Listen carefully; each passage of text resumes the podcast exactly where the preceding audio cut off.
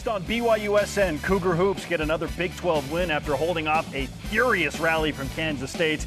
We'll discuss the win and are we at all concerned with the way BYU is winning games? Former Cougar standout Jonathan Tavernari, JT for three, back in studio. Is he happy with where BYU currently stands? And do the Cougs have to go 2 0 this week? Andy Reid and the Chiefs win their third Super Bowl in five years. What's Andy's legacy now? And we'll preview the BYU baseball season, which starts this week with head coach Trent Pratt and Cooper Vest. Welcome to BYU Sports Nation, presented by the BYU Store, official outfitter of BYU fans everywhere. It is Monday, February 12th. I am Spencer Linton. He is a man who appreciates a good Cleveland Browns quarterback, Jarom Jordan. Yeah, so Joe Flacco was in the house. Um, apparently, it was with Austin Collie and Dennis and hanging out. So that, that was awesome. Like, we got wind of this early, and we're, we're like, whoa, Joe Flacco's going to come to the game, which is pretty cool. We'll play a little soundbite. You talk to Joe and, and Dennis and Austin later. Um, but it was an eventful game. Obviously, the game itself. Joe Flacco was there, NFL Comeback Player of the Year. Lucy, the seven-year-old's nailing the anthem. She's awesome. That was incredible. And then uh, Beckham Bramwell destroyed a, a cougar tail. This 11-year-old kid. So there was a lot going on at the Kansas State game, which is which is fun. Hey, BYU won social media in a few ways over the weekend. Yep, viral video that kind of in the league of The Rock, which was super cool getting after it. So it was, it was, a great day. And uh, I think there was a basketball game played as well. Yeah, is, there was. Which is interesting. It's another Cougar winner. And it's either how, a Devo or a basketball game in there. How about Joe Flacco telling me, I've got a cousin that goes to BYU? Yeah, how about that? And I was like, what?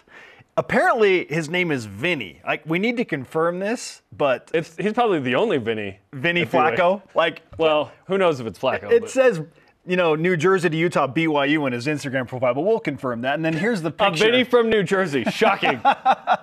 here's the picture of Austin and Joe and Dennis. Yeah, I believe cool. they're watching their NFL highlights because they, Austin and Dennis, they wanted to surprise Joe. Like they're like, "Yeah, let's go to the game. Whatever, it'll be low key, you know." And, then, and then they played like this big yeah. video montage, and they embarrassed him, and uh, they got That's a pretty fun. good kick out of that. Those so. guys are a good hang. Oh, absolutely. Absolutely. What a great weekend. On that note, rise and shout. It's time for What's Trending. The lob from Khalifa to Noah. Noah waits. Collie and one, and they do. In Kansas State quiet, but Kaluma walks the tightrope up and under. Hall up high to Robinson. Pull, fire, score! For three, Jackson Robinson! What a massive three point shot by Jackson Robinson. BYU needed a hero in that moment, and he stepped up. we need up. a hero. What's trending? Sponsored by BYU Food to Go, the MVP of your next event. You could argue that Jackson was the MVP of the game right there just for that shot alone, the willingness to take game it winner. and certainly to make it. BYU, they stave off that furious rally from Kansas State. They were up 17 in the second half. They were up 12 with five and a half minutes to go. It got to within two. But BYU does enough. They're now five and five. They're tied for seventh in the conference standings. So, Jarom, it, because it got weird, I have to ask: Are you concerned at all with the way BYU men's basketball is winning these Big 12 games? You're not going to be that picky, right? Well, boo hoo! BYU almost lost the lead. BYU won. It's hard to win, dog. Uh, like at any level, any competition, um, you know. And so BYU winning a Big 12 game, yes did they almost blow a 17 point lead like they did against Texas yep. Tech? Yeah, they almost did. But they didn't. They didn't. They didn't. They did not. So we're not going to talk about what almost happened. We're going to talk about what happened, which is BYU made enough clutch plays down the stretch to win the game. Come on now. Um, by the way, this is a Ques Glover game. Why were we not talking about that? Ques hasn't even played for Kansas State, which is wild, right? A little preseason drama there. But uh, yeah, he had a season ending injury, right? So he hasn't played. The Ques Glover game. Uh, maybe we'll see him next year, hopefully. Um, okay, BYU wins the game. They make enough plays. Aly Khalifa's back, right? Dallin Hall did not have a great game at all, but BYU, you don't. BYU's not reliant on one guy, right? Like if Dallin has an off game, or Noah had a couple off games because he was sick. Yeah. You, this is a great team. This is one of the best teams the BYU's ever produced. They do not have a 17 point a game guy. Do they even have a 15 point a game guy? What's Jackson Robinson at right now? Is it like 13? Yeah. This is a team, Spence, and they got a nice team win. Uh, third straight season, BYU is five and five, by the way, in league play. This Robbie one McCombs. feels a little bit this different one's a than little last two. different. Yes, Yeah. it is. Um, by the way, BYU's beaten this. This according to Logan M nine three eight four. The four teams that Kansas has lost to in league, BYU has beaten. That is that weird? So strange. That's a weird one. 17 point leads. BYU's had four of those as the max lead in a game. Three and one in those games. Texas Tech, obviously, the one BYU did not win. So you're telling me they've won the majority of those? In seven of the 10, uh, BYU has created a 10 plus point lead, five and two in those. So BYU's doing a nice job getting leads. Obviously, you know, you don't want to lose big lead like that. Is it indicative of something in the future? I don't think so. I think BYU is playing good ball. Yes, it got weird down the stretch, but Cougars won the game. In the Big 12, I am not going to complain about a single win of one plus. It is hard to win in this league. Yeah, nor should you. And it's just so tough to close teams out. This is not exclusive to BYU. He's that it's special. difficult to win games and they've had big leads and they've gone away. This is the majority of teams in the Big 12 conference. Let's just use Saturday. Saturday alone across the conference as an example. Kansas gets up huge on Baylor. Oh, they're going to run away with this thing. They're on their home floor. The fog is rocking. What happened? Kansas had to hold on and win by three. Texas Tech, same scenario. Oh, the Red Raiders have one of the best home courts in America. They erased the 17 point deficit against BYU on that floor. It got super weird late. I know Houston trailed in the second half at Cincinnati, but Houston got up by double figures in that same half. And then they had to hang on against the Bearcats. Tough day for road teams, by the way. All the home teams won except for Houston at Cincinnati. My point is, it's so tough to just win games. And Yeah. this is not exclusive to BYU. Every team is going to have to battle.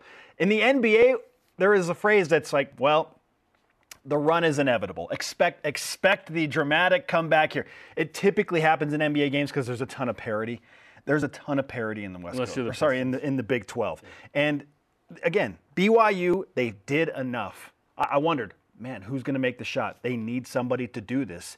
They have not really had a guy step up in similar weird games like this in years previous, but BYU, to your point, Jarom, they got a bunch of different guys, and typically the hero. Dallin Hall's been the guy a couple times. It Yeah. it shifts from player to player. And Jackson Robinson was that guy, and then Spencer Johnson put the nail in the coffin, Great- channeling great play. Chick Hearn, They were giving him a two, and he just took it and put it away. It was great. and the game was over. So BYU now five and five. Does anybody care when it comes to the tournament selection committee that BYU had a 17 point lead, it got down to two, and they end up winning by six? They Nobody cares. They won't even know that detail. No. That will not be a detail. Well, I don't know about that Kansas State win. They had a. Yeah, it got weird. It got to They're within gonna see. two late. They held them off. You got to win that game, by the way, because going into that game, it's quad three. You Is it a quad two now?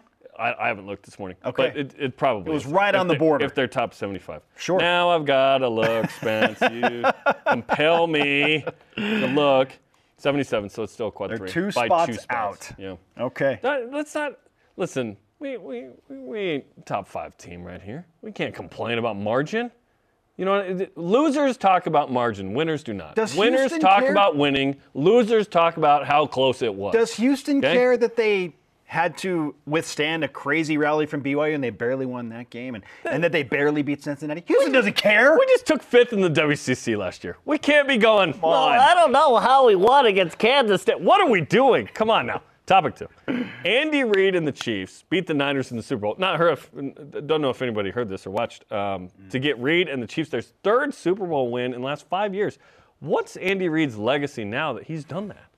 Well, he's now secured himself, in my opinion, as easily one of the top 10 NFL coaches in the history of the game. And that is a prestigious. Last week you said he already was ten. Uh, yes, like, but there's no doubt. I had n- some people nothing- say, nothing "Well, else? wait a second, Don Shula and Vince Lombardi." Oh, they came at me with all of these like historic names. I'm like, look, I get Well, it. name eight more that should be above That- Andy besides. That's an incredible list for sure. There's seven more, Belichick yeah. and and well, yeah, those are three. But Bill 10, Walsh, blah blah Yeah. blah. I Name me six it. more. I get it. He has. There is zero question. Now the conversation turns to: Is he top five all time? Is he top five? Right. It's unbelievable what he's doing.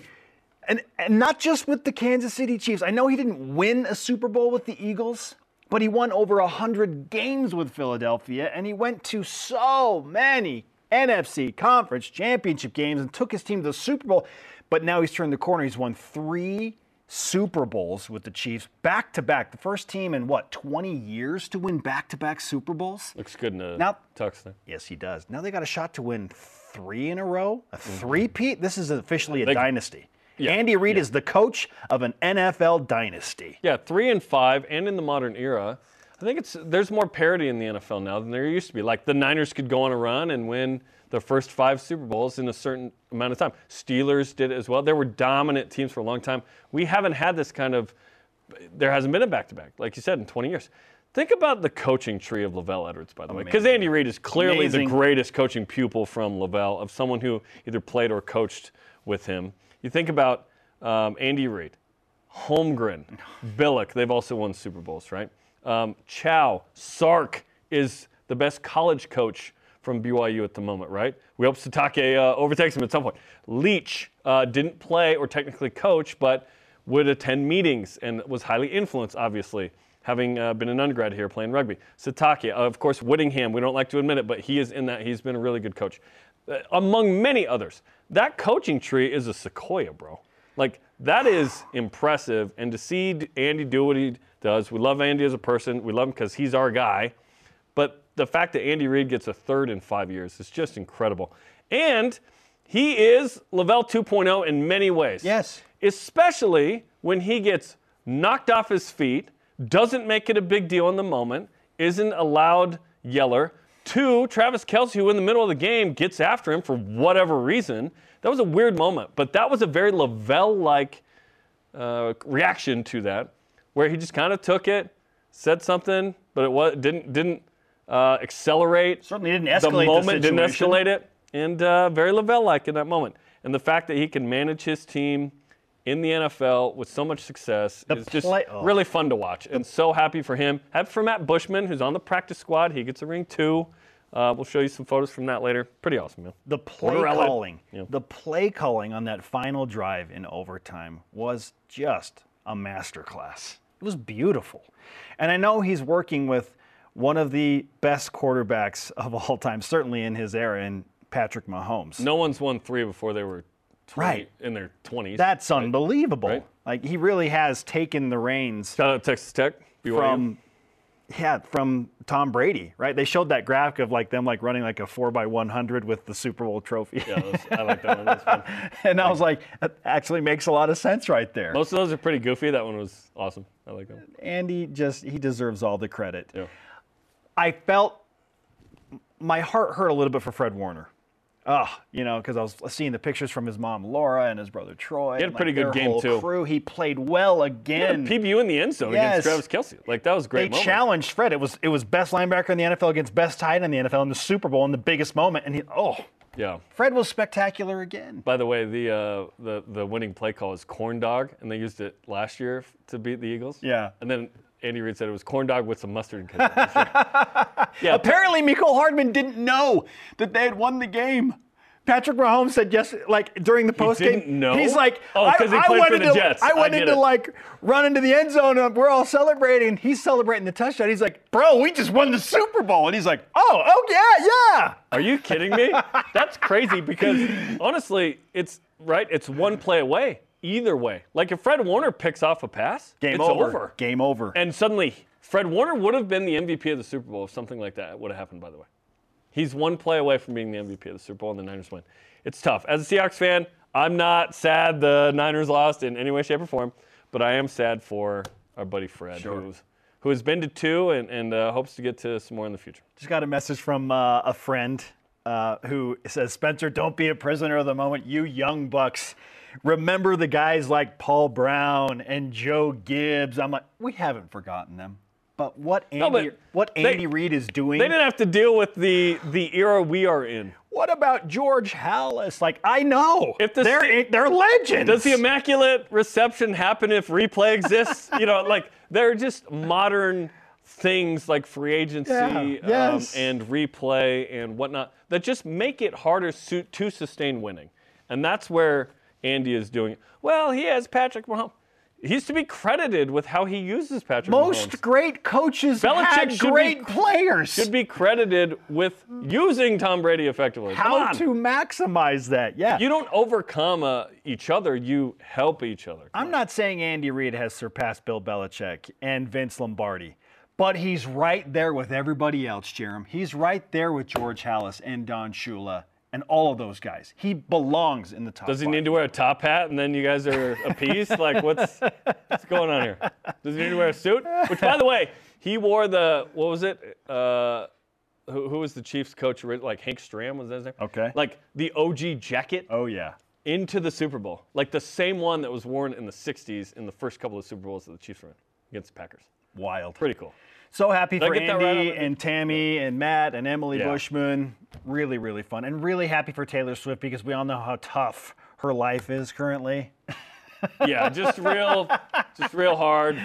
Oh, that's rough. man. Oh, I had to be on a plane from Japan the day before. I Really actually rough. enjoy it. I think it's great. I, I'm happy. I'll talk about planes and Taylor Swift. I'm That's happy also a for controversial Travis and Taylor. Um, on to Mailbag Monday. I don't care. You ask the questions, we answer the questions. A lot going on over the weekend. Oh, busy. So you can go any direction you want with this hashtag BYUSN on X, Instagram, Facebook. At Hop- Hapadoc on X asks, what role do you see Trey Stewart having going forward? Should mention that, yes. seemed like he brought strong defense against smaller Kansas State guards. So Mark Pope told me after the game, Trey did not know. He was not given a heads up like, hey, you're going to play in this Okay, game. I, I looked into this. I was wondering if Dallin Hall was maybe under the weather a little bit. I was told he was not. Just didn't have a great game. It's fine, eh, whatever. Trey Stewart came in and did a nice job. Yes, he did. Scored four points, had three rebounds, Happy, an assist. happy for Trey. Big came steal. in, had a positive impact, and he spelled Dallin Hall for a few minutes. Which, honestly, how many minutes does BYU need from Trey? A couple here and there. Sure. Trey Give had played. juice. Trey had played in total four minutes in Yeah. the first nine Big 12 games And they were in the fir- uh, game two and three, Spence. against Cincinnati and hadn't Baylor. played- he hadn't really played since. So it was it was good to see Trey get in there. Had not seen the court positive since early January, but yeah, had a nice impact. Way, way to be ready. Exactly. Way to be Take ready. your moment and, and run with it, and he did. Uh, but I expect more of the same. Don't, I mean, the question is, what role do you see? Like Trey showed that he's, when called upon, he can bring some energy, he can do some things. Play some good defense. For sure. Yeah, He a few, a few to- minutes a game. He doesn't need to score either. It's just pl- come in, play great defense. It's like with the Tiki. You're not looking for a Tiki to score. Play great defense. Who do you need based Maybe on the score. team? Who Don't do you need need based on the opponent you have and the matchups and all that? Sure. That will all determine what guys like Trey and Atiki do and how much time they have. I, I'd be surprised if we don't see Trey for a few minutes. There you go. night. Speaking of, BYU playing UCF tomorrow night. Hey, round two with the Knights. Let's go. Pregame coverage at 8 Eastern on BYU TV and BYU Radio. We'll get you for BYU Send Countdown tomorrow night. Another defensive juggernaut, UCF. Up next, former Cougar sharpshooter Jonathan Tavernari back on the show. How is he feeling after BYU's tough win on Saturday? And does he think BYU has to win both games this week? Stay with us. This portion of BYU Sports Nation is presented by BYU Food to Go, the MVP of your next event. Foose dives low, wait, wait, up and good. Khalifa drives, That one. running way in. That's good. Aly Khalifa. Out beneath the hoop and now taken right wing. Back to the basket. that's Running lay and score with 14 seconds. Welcome back to BYU Sports Nation. We are live on a Monday in Studio B. BYU in the top half of the conference standings at 5 and 5. This seems like their best chance to move above 500 this week with UCF in Provo and then We a road game at a little early Oklahoma State. Oklahoma game. For, yeah, It's it's, right now. Saturday. And I think that the man who has moved into the Cougar Council room will agree with us. Jonathan Tavernari is with us on the show to break down BYU basketball. I didn't know Mr. Rogers, the Brazilian Mr. Rogers was I love it. The vest is rocking, bro. between I'm being a wartime consigliere now, apparently, since I'm a advisor in the in the room, and the Mr. Rogers, you know. But There's a a lot going on. Yeah, I appreciate it. Okay, let's talk about uh, a little known story where you actually got offered a workout with the Panthers. Speaking of NFL, in the spirit of football in the Super yeah. Bowl. Yeah. So I was I was traveling back from one of the seasons in between seasons, and uh, uh, the team takes care of all of that stuff. So sometimes you have two layovers, sometimes you have one, sometimes you have four. And uh, in one of my layovers, I was on a flight. I think it was from Detroit to New York or something like that. And I'm sitting down and start talking to somebody, strike conversation, and you know, I I don't know football like that. You know what I mean? Like it's and so I start talking, do introduce himself, Ron, and start chatting. As for my name, I tell what I do for a living. Then he starts looking YouTube videos of me playing basketball.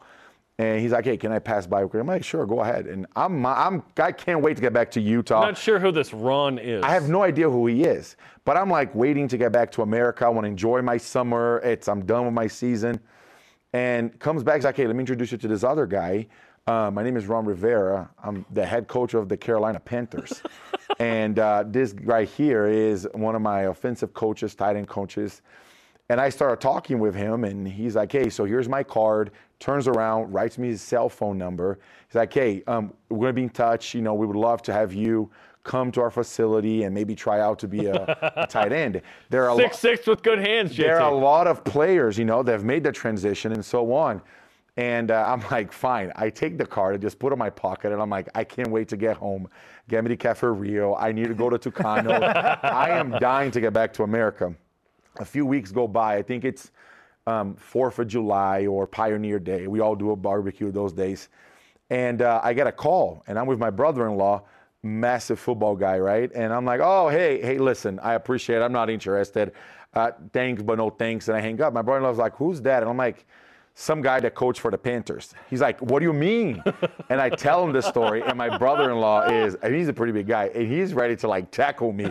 Say, "What are you doing?" Yeah. Right? Take the yeah. And I'm like, I'm like, bro, let's just go to Seven Peaks or something. Like, who cares about all of this, right? I need to get a workout in, and I so, yeah, but that's how that's how it went. And this is, I think it was 14 or 15, so it was before they went to the Super Bowl, but Cam Newton was there. Yeah. And so, you know, what wow. could have been? JT, what a huge mistake you made playing professionally, successfully in Europe when you could have been a practice squad guy for the Panthers. And that, that was my line of thinking. I'm like, I'm not going to stop playing in Europe to come yeah. and be a practice no, guy. No, no. But yeah. That's so. funny, man. That's a great story. I love that. All right, yeah. now that the football and Super Bowl talk is out of the way, and again, yeah, that is a fantastic story that everybody needs to know. So I'm glad we went there. Yeah. Now we turn the page to BYU basketball, and Jeremy and I were just discussing how weird it got on Saturday night late when BYU had a 17 point second half lead. It got all the way down to two, and then Jackson Robinson hits that massive three. Are you concerned at all with how BYU is closing out games? because there's this rhetoric of, well, they just don't play well in the second half. Are you concerned with this? So you made a fantastic point. Hey, it's hard to win games regardless of where you play in conference play, um, but even more so in the Big 12. And then you pointed out it was a hard thing for road teams yes. and all of that. And so I get it. But I think what to me is if we need a bucket, we need an absolute bucket is, and I'm glad that Jackson made the three pointer because he he can get a bucket. Um, is a three pointer from the top of the key the very best play that we can come up with from a timeout? And I don't know the answer to that, right? Obviously, the, the, the people in that room and coaching, they know the answer to that. But I go, I always go back to to my teams because you know towards the end of my career, Jimmer became Jimmer. But to your point, this is a team. They don't have a, a 15 point score and so on. So I go back to like my senior year or even my freshman year where we could dump the ball to Keena Young and then to Trent Plaisted and then to Lee Cummard and not necessarily an outside shot running a play. And so um, my so I'm not necessarily worried because I agree with you, but I would say is what happens in a conference tournament where in a neutral side or an NCAA tournament game where you just need to get a bucket, you don't need to go ahead are we going to give the ball to Foose on the post? Yeah. Are we going to wait for Ali to just, you know, do one of their movements around the perimeter? So I don't think it's necessarily a problem, but I will say this. Um, the fact that Jerome Tang then puts them on blast and says, we knew we are going to go back in the game because that's what they do. That's how they play. Um, I'm the type of guy that if, you know, and I said before the season, you know, when BYU got picked – to be like 13th or 14th. Like yeah. you print that, you put on everybody's locker, you know, like it's Gru and the Minions, and you just cover everything with they let you back in the game. Because one of the things that I feel like our teams did is even against the New Mexicos and the UNLVs, you know, and, and so on, was put teams away. At the Marriott Center, especially. If you're up 15, you go up 25. You don't go, you know, up five. So to me is, you know, something that you have to pay attention, but not necessarily a concern now because it, it, it's a brutal conference. You know what I mean? Let's answer uh, your question. I think I think if Dallin Hall was having a better game, that it's clearly Dallin Hall in that moment on a screen and roll, and you're creating. And if it's not him downhill, it's you're dumping off to Foose, and if it's something's open, you're kicking, you get Yeah. an open shot. I think that's what it'd probably be. And Dallin, as a freshman, had some clutch shots. Which Creighton, notably, um, there were some others, right? That's probably what it is. But Dallin didn't have a great game. Yeah. So other people had to step up, and there probably could be. Like if Jack's got enough shots, he'd be a 20-point scorer. Um, one point to that, and I agree with you. Yeah. I don't know if you guys remember. Um, it's a blessing and a curse, kind of like Monk. I remember all these basketball plays. What was the play that they ran in the last possession to try to beat Utah? It was Dallin Hall. Dallin- It was a dump to Downhill. a, to Ali, a kind of the mid post, high range, Handoff. and, and handoff with Dallin. So I would and he was agree a little with you sped up, and the ball yeah. out. Yeah.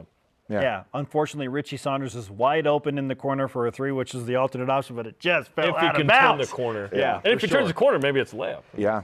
I like that the ball in the hands of Dallin Hall. I'm probably Yeah. his number one fan. I, I think he I think he is a largely underrated player. Yeah, he didn't play well, but again, this is a team. Yeah. And there are a bunch of dudes that can lift other guys when they are not having a good game. The one thing I would add to that is, and I, I know you guys mentioned before, I and I understand that if you would have um, add, you know, Atiki to the equation, there's 10 players playing, and I Atiki Atiki is probably the only one that we have. It's a true rim protector, right? But so far he hasn't been needed. I think that between now and the NCAA tournament, he is going to be needed once or twice. Um, but adding to that, I don't see why Trey shouldn't be playing five to 10 minutes a game. So you want more consistency there. Well, but here's why. Because if you're taking away Dallin, who right now, who is the, the secondary ball handler? It's either Jackson Robinson or if Spencer Johnson. If it's not Trey Stewart. But why not Trey? I feel like Trey could easily give you six, seven minutes where Dallin can go to the bench, you know, just catch a breather, recover a little bit, and the, you know he can keep going and going and going. and it's so- probably what two, three minute stretches or something like that, right? perfect. And make him that he plays about eight minutes a game. Games that Dallin isn't playing as well, maybe he gets 9, 10, or 11 because of foul trouble or this and that. But then at that point, you also take the pressure out of Jackson of having to bring the ball up and then set it up and then running around to come and get a shot again. And so I, I, I think that maybe getting a little bit more consistency out of putting Trey in so you can give ja, uh, Dallin a little bit of a breather, I think that's a no brainer to me. Let's talk about this week. Uh, BYU has an opportunity here with UCF at home. It's going to be a tough game. It was a tough win on the road there, but you're at home, so you like your chances against anybody. And then you're at Oklahoma State, who has a couple of nice wins, but they're the team that feels the most beatable on the road. BYU's got to win both this week, right? Just get get a couple games above 500, give yourself some room here. I at the beginning, and I say this every time. Um, at the beginning of the season, you said, "Hey, if we get 10, 11 wins before conference, then you probably need seven, eight, nine wins in conference, and then maybe one or two games in the Big 12 tournament." And then you said, "I think if we go three and four in February, we're going to be set." Uh, we are. We have both of those things in place right Yes, now. yeah. And so I Three think, and four January set them up for something pretty good. and, and then looking at the remaining schedule, right, with eight games, you know, they win against UCF at home, then they win against TCU at home. At that point, to me, one between Baylor at home and Oklahoma State on the road, you have to win those. One of these is not like the other, though. At Oklahoma State, And I- think you got to go win that. and I understand- You won at West Virginia. Yes. You won at UCF. You got to go win at Oklahoma State. And to your point, you get to 20 wins, you're a lock to the NCAA tournament. Then you're a lock. We'll talk about that coming up in the next segment. Because someone, John Gasaway of ESPN's like, BYU's a lock. JT, eh, I- I'm, they need a few more wins. I'm riding with nine wins in conference. I think this team will ultimately end up with probably nine and nine and the record spot going into the conference. tournament. If they're nine and nine, then you have 21 overall wins. And now you're talking about a five or a six seed. I I would kind of just I agree with you, but I would present it in a different way. If they get to 21 wins, then we might all be going to the game in Salt Lake to watch BYU. By the way, Oh, Hama, amazing that Hama and I have already agreed. We have a pact. We're blood brothers now.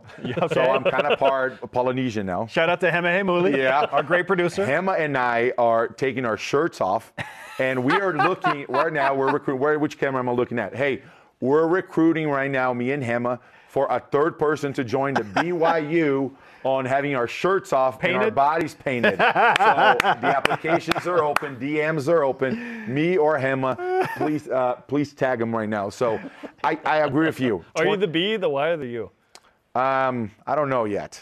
So Let's go with the Y. yeah, we're Yeah. you know we're, we're deciding that, Yeah. but the point is, if they get 21 wins, I don't think they're not only a lock; they're playing for a seed.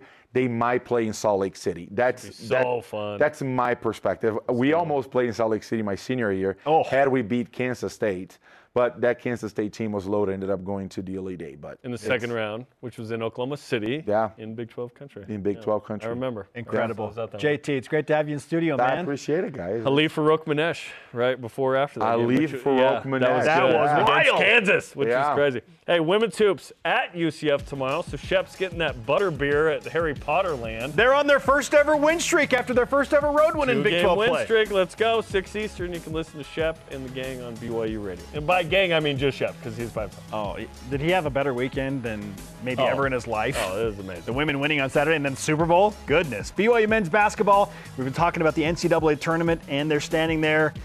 A heated exchange as well, and the most Big 12 thing ever. All of those topics up next in a loaded Cougar Whip round. This is BYU Sports Nation. Tractor. BYU Sports Nation is presented by The BYU Store, official outfitter of BYU fans everywhere. This portion of BYU Sports Nation is presented by Maersk, your e commerce logistics shipping partner. Blacko the BYU game, Puka Nacua with Michael Irvin, of course, the awards, Andy Reid celebrating a Super Bowl, just some of the imagery of a, a great weekend for BYU sports. The Gatorade bath. Fantastic for Mr. Reid. The GOAT right now in the NFL. Welcome back to Studio B. I am Spencer. He is Jarom. Let's roll out just a massive amount of headlines after a busy weekend. Number 21 men's basketball beat Kansas State 72-66 on Saturday to improve to 17 and 6 on the season. 5 and 5 in league. Jackson Robinson 3 in the final minute was the game-winning bucket. BYU number 8 in the net, 12 in KenPom after the win.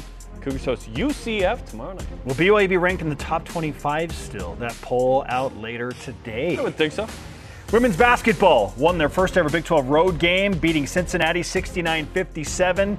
Second straight Big 12 win, their first ever win streak. They're 14 and 11 overall, now 4 and 8 in the Big 12. Maybe they make it three when they take on UCF tomorrow. Lauren Gustin, uh, 21 points, 20 rebounds, you know, just another 20 20 game. Thanks, Barbara Walter. Amazing stuff. Kaylee Wilson had 20 points as well. Andy Reid and the Chiefs beat Fred Warner and the Niners in the Super Bowl yesterday, 25-22 in OT. The win gives Andy Reid his third Super Bowl win. Amazing. Fred Warner led the Niners with 13 tackles and a PBU in the end zone, no less. Eighth ranked BYU men's volleyball, as called by Jarom Jordan and Steve Vale, sweeping Long Island for a second straight match on Saturday. The Cougars 9 and 3 on the season. Capono Brown led BYU with 14 kills. Up next, BYU opening up Federation play in the MPSF against Grand Canyon on Friday. Grand Canyon's undefeated number two. They might be number one. Beat today. the Lopes! Women's volleyball hires Daniel Jones as an assistant coach. Jones is a former head coach of Montana State. Spent last season at UNLV and notable previous stints at Utah and Utah Valley. BYU softball opens the season with a 5 0 mark, running the table at the Paradise Classic in Hawaii. BYU beat Nevada most uh, on Friday, I should say 8 0, thanks to two home runs from our girl Violet Zavodnik. What an incredible player. Game one on Saturday in a rematch with UMKC. BYU won 3 0 thanks to a combined shutout from Gianna Mares and Chloe Temples. And in game two on Saturday against host Hawaii, BYU winning dramatically 3 to 2 thanks to a three run homer in the seventh inning from Ilana Agbayani. Big time hit right there. Gymnastics took second place in a quad meet at number one Oklahoma Friday night. Season high 196 2 5. Let's go. Cougs are at Kentucky Friday. BYU track and field competing in both Seattle and New Mexico this weekend. In New Mexico, Sammy Oblad, Laney Jones, Annalise Hart, and Emily Ellis teamed up to break BYU's school record in the 4x400 meter relay. In Seattle, Megan Hunter ran the second fastest time in the 800 in women's program history, and Sebastian Fernandez ran the third fastest time in the 800 in men's program history. Men's tennis swept UC Davis twice over the weekend. Women's tennis went one and one, losing to Utah, beating Weber State. In swim and dive, the BYU men's team beats Utah thanks to pool records being broken from Brad Prolo in the 200 meter breaststroke, Jordan Tiffany in the 100 fly, and the 400 free relay. On the women's side, Mackenzie Long helped break two pool records. Long as a swimmer, I love that. Mm-hmm. In the 200 medley relay and the 100 meter breaststroke, but the women's team lost to the Utes. Number six men's rugby, huge win over the weekend at Cal, the big rival, 53 to 26. Nice Let's go. Former BYU football kicker Andrew Mickelson. Congratulations to him. He won his pro MMA debut by submission on Saturday night. Those are today's headlines. Now we get to an accelerated edition of the Big 12 Basketball Roundup. Number four, Kansas took down number 13 Baylor 64 61, 18th straight home win for the Jayhawks. That was big time. Baylor cut the lead late. Kansas holds on. It's going to be fun to see the Cougars in Allen Fieldhouse in a couple of weeks. Number five, Houston holds on against Cincinnati on the road 67 62. J'Wan Roberts had 20 points to lead the Cougs to that really, really tough win. Houston improves to 8 and 3 in the league. They're in first place. Cincinnati falls to 4 and 6 in Big 12 play. Number 14, Iowa State 71, TCU 59. Iowa State 14 and 0 at home. They are really good in Hilton Coliseum. 7 and 3 in league. TCU 5 and 5. They host West Virginia tonight. Yeah, Iowa State's not the only team that has a hotel chain magic associated with their arena, right? It's actually not the hotel, but we'll act like it is. It's just a guy named Hilton. It's true. Yeah. Number 23, Texas Tech beats UCF after the Knights rallied there 66 59. The Red Raiders end their three-game losing streak with this win. They're six and four in Big 12 play and host number four Kansas tonight on Big Monday on ESPN. UCF also four and six in Big 12 play. You don't see a lot of blowouts in the Big 12. This was one with Texas and West Virginia, 94 to 58. Disu had 27. Abmas had 19, past Oscar Robertson, by the way, on the all-time scoring list. Fifth year, we need an asterisk in the books for the guys that get a fifth year. I'm not trying to discredit them. We just need to acknowledge those that didn't have an extra year. Uh, Texas five and six in the Big 12. West Virginia three and seven plays at TCU today. Oklahoma didn't play particularly well, but they did enough to beat Oklahoma State 66-62. The Cowboys led with five minutes to go, but Oklahoma able to pull away thanks to some clutch free throw shooting. The Sooners now six and five in the Big 12. Oklahoma State falls to two and seven in conference. I always think about Reese's peanut butter cups when I see the OSU logo. I don't know. Is that am I the only one when I do that? That's it for the Big 12 Roundup. Now to the Cougar Whip Round presented by Maersk, your e commerce logistics shipping partner. This video of the BYU student section, the Roar of the Cougars, The Rock, got some love from the Big 12 eh, on Twitter, Doug Gottlieb as well. Mm. It's the best student section in the Big 12, right? We, we've gotten a taste yes. the league. I think it's the best one. There are some incredible fan bases in this league, no question. Yeah. But when it comes to just isolating the student section, What's better than The Rock? It's the volume, it's the amount of people, it's the creativity, it's the the buy-in, the sheer the size, gadgetry yes. of is that the right word of the free throw defense, yes. if you will. Uh, the Rock's doing great work. Keep they're, they're, top of the list Keep as far as student sections go. In our super biased opinion. All right, as mentioned, Joe Flacco, the NFL Comeback Player of the Year for the Cleveland Browns, joined his friend Dennis Pitta and Austin Collie. We've made time for Dennis. At the BYU Kansas State game on Saturday night. Listen to this from my conversation with the three of them, and then we'll react in a moment. But hey, I, I do want to say, how, how, about Joe using the term we when talking about BYU sports right now? Yeah. He's been using it all night. He's a converted BYU fan. Joe, uh, can we count on you to be a BYU basketball for the rest of forever? As long as I'm here and I'm with these guys, why not? I love it here. I, I actually have a cousin that goes to school here, so you know it's a family university. Here we go.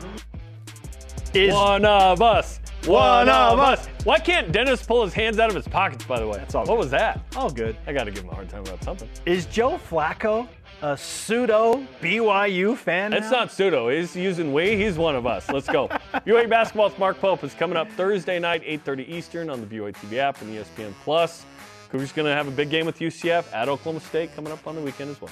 BYU baseball back to work this week. Hey. And we look ahead to year one of Big 12 hardball with head coach Trent Pratt and infielder Cooper Vest. This is BYU Sports Nation. It's baseball season. Playing ball already. Let's go. Welcome back to BYU Sports Nation. We are live in Studio B. I'm Spencer Linton, teamed up with Jarom Jordan. It's baseball season. That, Oh. that impacted the wardrobe choice today because I, knew I was going to wait till game day. I didn't know you were going today. Otherwise, Oh, I would have joined go. you. But yeah. We, and we bring in the head coach of BYU baseball, Trent Pratt, one of his rising stars, and Cooper Vest. Welcome to uh, the Cougar Council Room, gentlemen. Yeah, thanks for having us. I saw a hilarious tweet from the San Diego Padres last night, like right after the Super Bowl, and it was just like this lady crying, like happy tears of, it just said, "It's now officially baseball season." Do both of you feel that way? Like once the Super Bowl's over, it's like, okay, now, now it's go time, or, or does this begun long ago for you, Trent? It's probably been going long ago for us. What do you got, Coop? Yeah, as soon as the sun comes out in, the, in like February, we're like, let's go. There's nothing like play. taking BP in 26 degrees in Provo, right? It's a little better when the sun's out, but 26 is fine. But you guys, you guys get out and play a really competitive schedule, obviously, uh, and you're headed down to the Cubs facility, Sloan Park. Uh, they're in Mesa this week for some big games. Start the season Yeah, we're excited. We got USC, Ohio State, and Grand Canyon, so to start nice and easy. nice and easy. hey, that's what we want. Um, we know what the league we're going into, so we need to kind of be tested before we go into it. So um, it, it should be a lot of fun. Coop, as you look at your team and uh, the guys around you, and you know what's going to happen in Big 12 play, you're trying to take that next step. So, where do you feel like the team has gotten better the most this specific offseason? I would say the mentality and just enjoyment of being at the field every day, because baseball is a it's a pretty long duration of practice every single day when you're at the field. So this team's done a really good job of just enjoying being at the field and enjoying the work of it, because I think you got to enjoy the work to be able to perform under the lights, and this team's done a really good job of that. Oh, if you don't love the grind of work, you should not play baseball, right? Like It's baseball, very- it's just how it day, games all the time, which is awesome. The rhythm of that is great. You got a couple of new assistants. Uh, Yeah. Adam Law, who's high school basketball games and baseball games we used to call back in the day, and Tyler Coolbaugh. How are they integrating into the team? Man, it's been awesome. It's been good to have them. Man, they they work like crazy. They're in there. I think the best thing has been for our players to have those guys, and man, they're young and have a ton of energy and excitement. And so I think when Coop says our players love being at the park, Yeah. a lot of that's because of them. They're there, and man, they're, they're available, and kids like being around them. So, and it's been awesome for me as well. But I know for our players, it's been great to have them.